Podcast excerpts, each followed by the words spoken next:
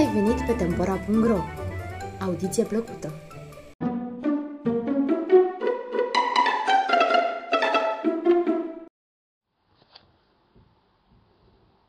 Fântâna celor trei capete, poveste engleză. Regele din Colchester avea o fică numită Joana, care avea 15 ani și care era tare frumoasă și blândă. Părintele o iubea mult, mult de tot, mai cu seamă că nu avea soție, murise cu 10 ani în urmă. Având nevoie de bani, regele se căsători în cele din urmă cu o doamnă bogată, urâtă, rea și pismașă. Și doamna bogată avea o fică de vârsta Joanei. Numele ei era Izabela, dar era urâtă, răzbunătoare și nevrednică, întocmai ca mama sa. Blestemată zi a mai fost aceea când regele a adus în palat o pereche atât de nepotrivită pentru starea lor. Apoi, nici bine că s-au așezat la curte, regina cu fica aici ticăloasă, că au și început să-i sucească regelui capul și să-l stârnească împotriva propriei sale fiice. Îi povesteau în taină lucrurile la locul lor despre ea, iar regele, doritor să fie pe placul noii sale soții, pentru averea pe care o adusese, le dădea crezare. În cele din urmă, Joana se simțea atât de nenorocită încât ceru tatălui ei învoierea de a porni în lumea mare în căutarea norocului, dacă i-ar fi fost dat să-l găsească. Tată, rostia, îmi pare că nu-ți vrednică să plac mamei și surorii mele vitrege, iar tu nu mai ai nevoie de mine. Toți ați fi mai fericiți dacă aș pleca. O să-ți duc lipsa, dar atunci când îmi voi găsi norocul, voi veni iar să te văd. Foarte bine, spuse regele, de vrei să te duci? Du-te, nu o să țin calea, că știu că nu ești fericit aici. Și regele suspină din rărunchi, ca și când și el ar fi fost nefericit și ar fi părut rău de a se fi căsătorit din nou, aducând atâta necaz în palat. Dar ce mai putea face? N-am grijă că n-ai putea să te descurci, îi spuse Joanei. Te du la mama ta vitregă și cerei să-ți dea de alegurii pentru drum. Regina nu se îndură să se despartă decât de un sac rufos cu pesmeți și de o sticluță cu rachiu.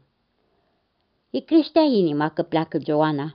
O împrednici cu o sărutare pe obraz ce aducea mai curând cu un ciugulit și îi spuse să se poarte cum trebuie și să se îngrijească de sine. Adevărul e că puțin îi păsa de ceea ce se va întâmpla cu ea. Joana își lua rămas bun de la tatăl său și porni să-și caute norocul. Străbătu câmpii și păduri cu inima grea, totuși curând început să cânte, deoarece soarele strălucea și adia un vânticel cald printre frunze. Nu peste mult timp ajunse în dreptul unui bătrân și ședea la marginea drumului. Încotro plecat ai?" o întrebă el. Și ce duci în sacul cela?" Numai pâine și rachiu," spuse ea. Dar te vrei? Poți lua și mata." Mulți am, copilă," spuse bătrânul. Aș lua cu drag ceva, că n-am avut parte azi de nicio bucătură. Așadar, Joana se așeza alături de el pe malul verde, împărțiră cojile de pâine și rachiul. Când isprăviră, bătrânul cuvântă. Nu departe de aici o să dai de un gard viu de spini și nu o să poți trece de el. Atunci, ce-i de făcut? întrebă Joana. Ia vergeaua asta, glăsui bătrânul, dându-i o rămurea de alun pe care o ținea în mână. Și când ajungi la gard, clatino și gardul viu se va deschide în fața ta și îți va îngădui să treci. Bogda proste, mulțumit Joana, luând nuiaua. Sunteți tare bun. Nu mai bun decât ai fost tu pentru mine, îi întoarse vorba bătrânul. Îți doresc noroc și drum bun. Așa că Joana struni la drum și îndată ajunse la gardul viu de spini, întocmai precum aflase de la bătrân. Niciodată nu-i fusese dat în viață să vadă un gard atât de fioros și de înspinat. Dar, făcut după cum fusese învățată, clătină vergeaua de trei-patru ori în dreptul gardului și așteptă. Peste câteva clipe, gardul se deschise, destul de larg pentru a îngădui să treacă. Pătrunse prin spărtură și gardul viu se închisă în spatele ei. Și vezi că ajunse la o fântână din care urcau glasuri gemând și cântând. Joana se aplăcă să privească în adânc și, pe când sta așa, se ridică un cap din ape și îi vorbi. Era capul unei femei tinere și bălaie, cu ochii închiși și cu părul lung și încălcit, iar gura se deschise și Joana auzi. Mă spală, mă piaptănă, fă-mă frumoasă, să plac trecătorilor ce merg înspre casă. Fata se așeză alături de fântână și luă ușurel capul în poală și se păru că pe chipul acela răsare ceva asemănător recunoștinței. Îi netezi părul ud și încurcat cu pieptănul ei, apoi așeză capul pe un strat de flori. Atunci alt cap urcă din fântână, răboșit și trist, și cântă și el. Mă spală, mă piaptă, fă, mă frumoasă să plac trecătorilor ce merg înspre casă. Joana îl luă în poală, îi netezi părul și așeză capul printre flori, după care un al treilea cap ieși din fântână și cântă.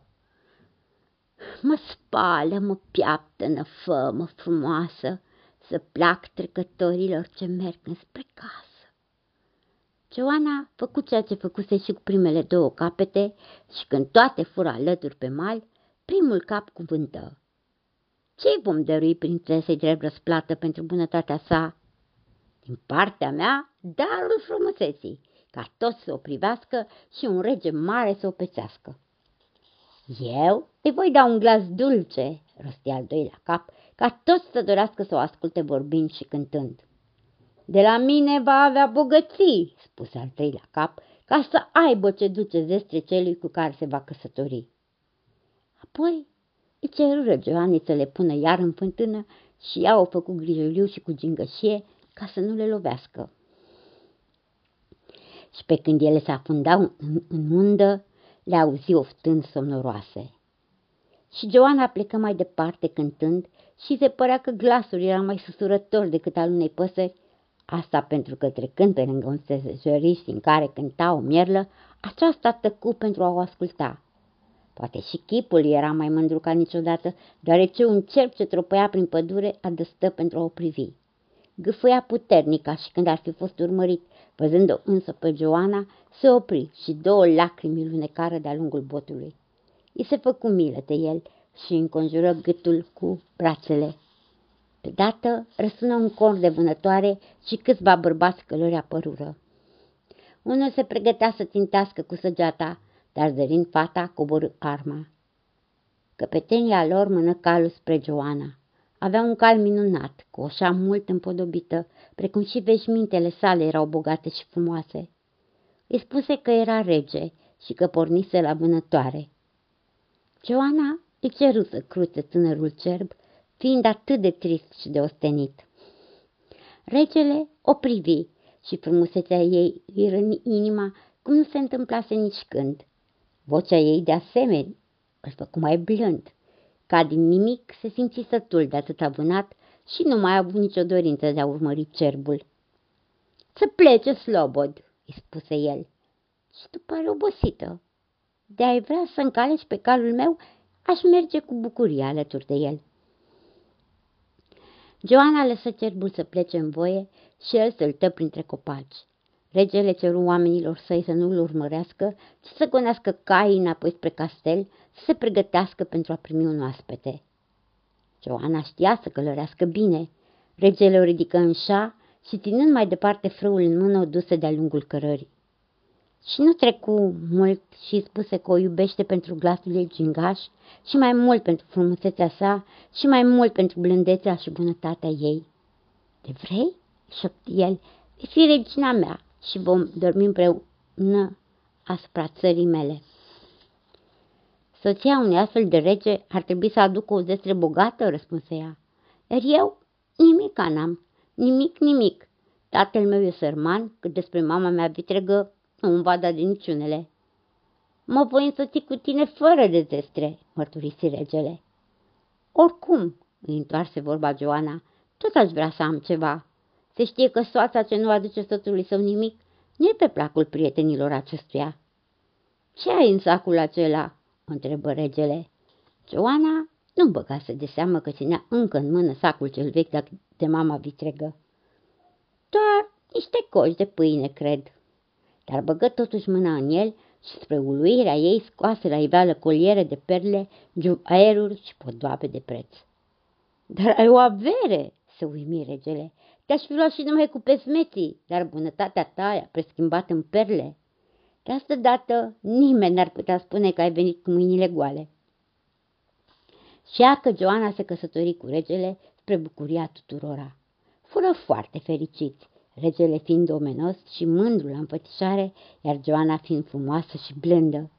Toți oamenii o iubeau și se înveseleau, că regele lor făcuse o alegere atât de înțeleaptă. Curând, cei doi hotărâră să-l vadă pe tatăl Joanei, regele din Colchester. Fata se chinuise mult din pricina amintirii lui, întrebându-se cum o mai duce fără ea. Urcară într-o minunată caleașcă trasă de patru cai albi și mânară sprinten de-a lungul drumului spre Colchester.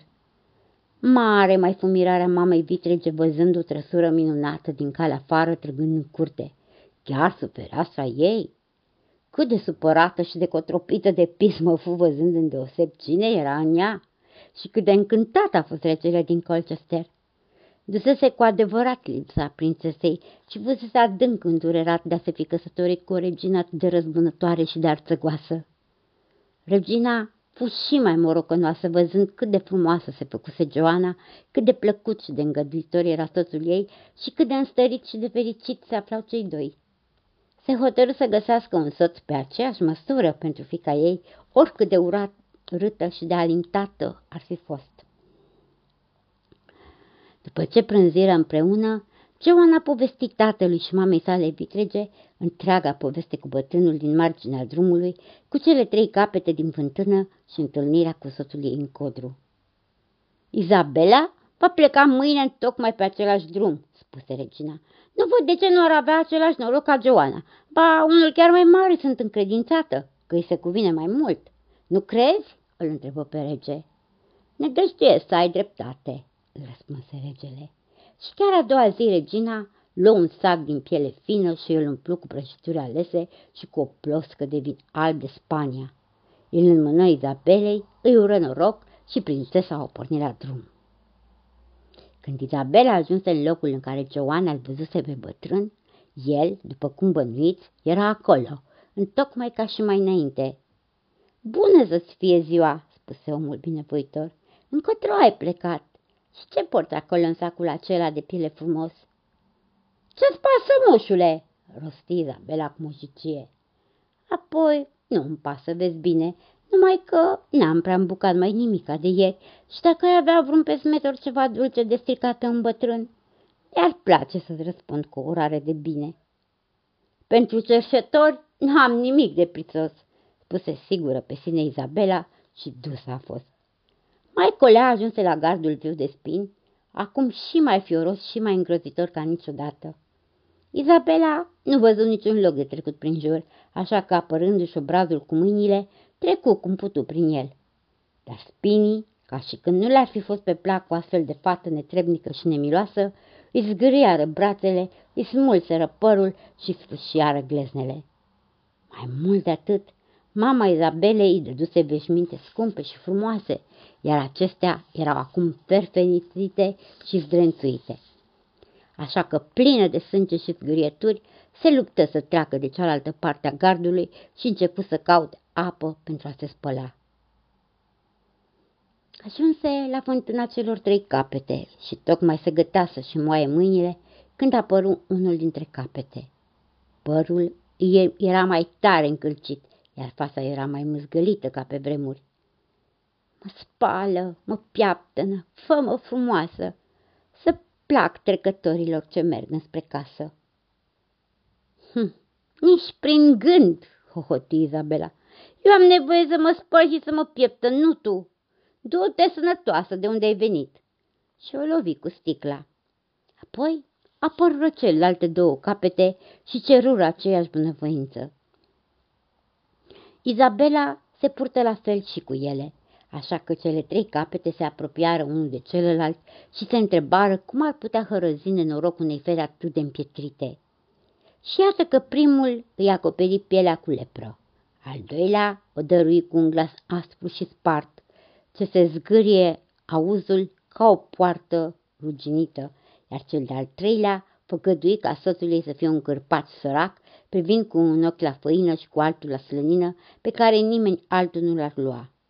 Biata Izabela!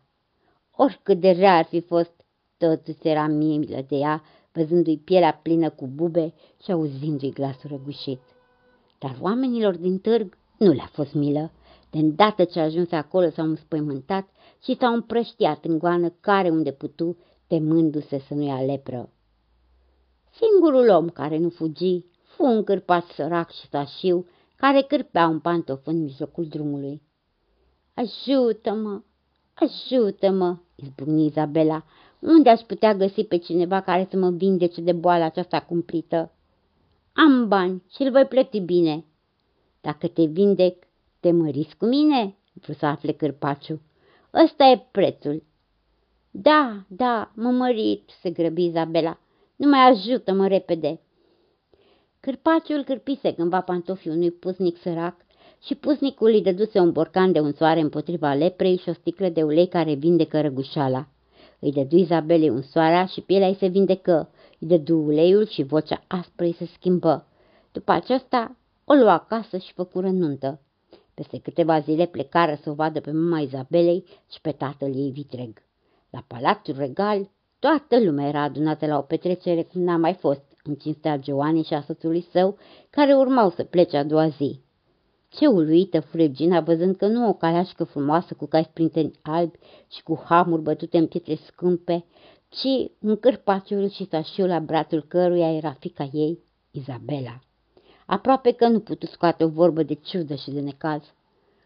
Unde l-ai mai găsit și pe pocitul ăsta?" gemuia în cele din urmă.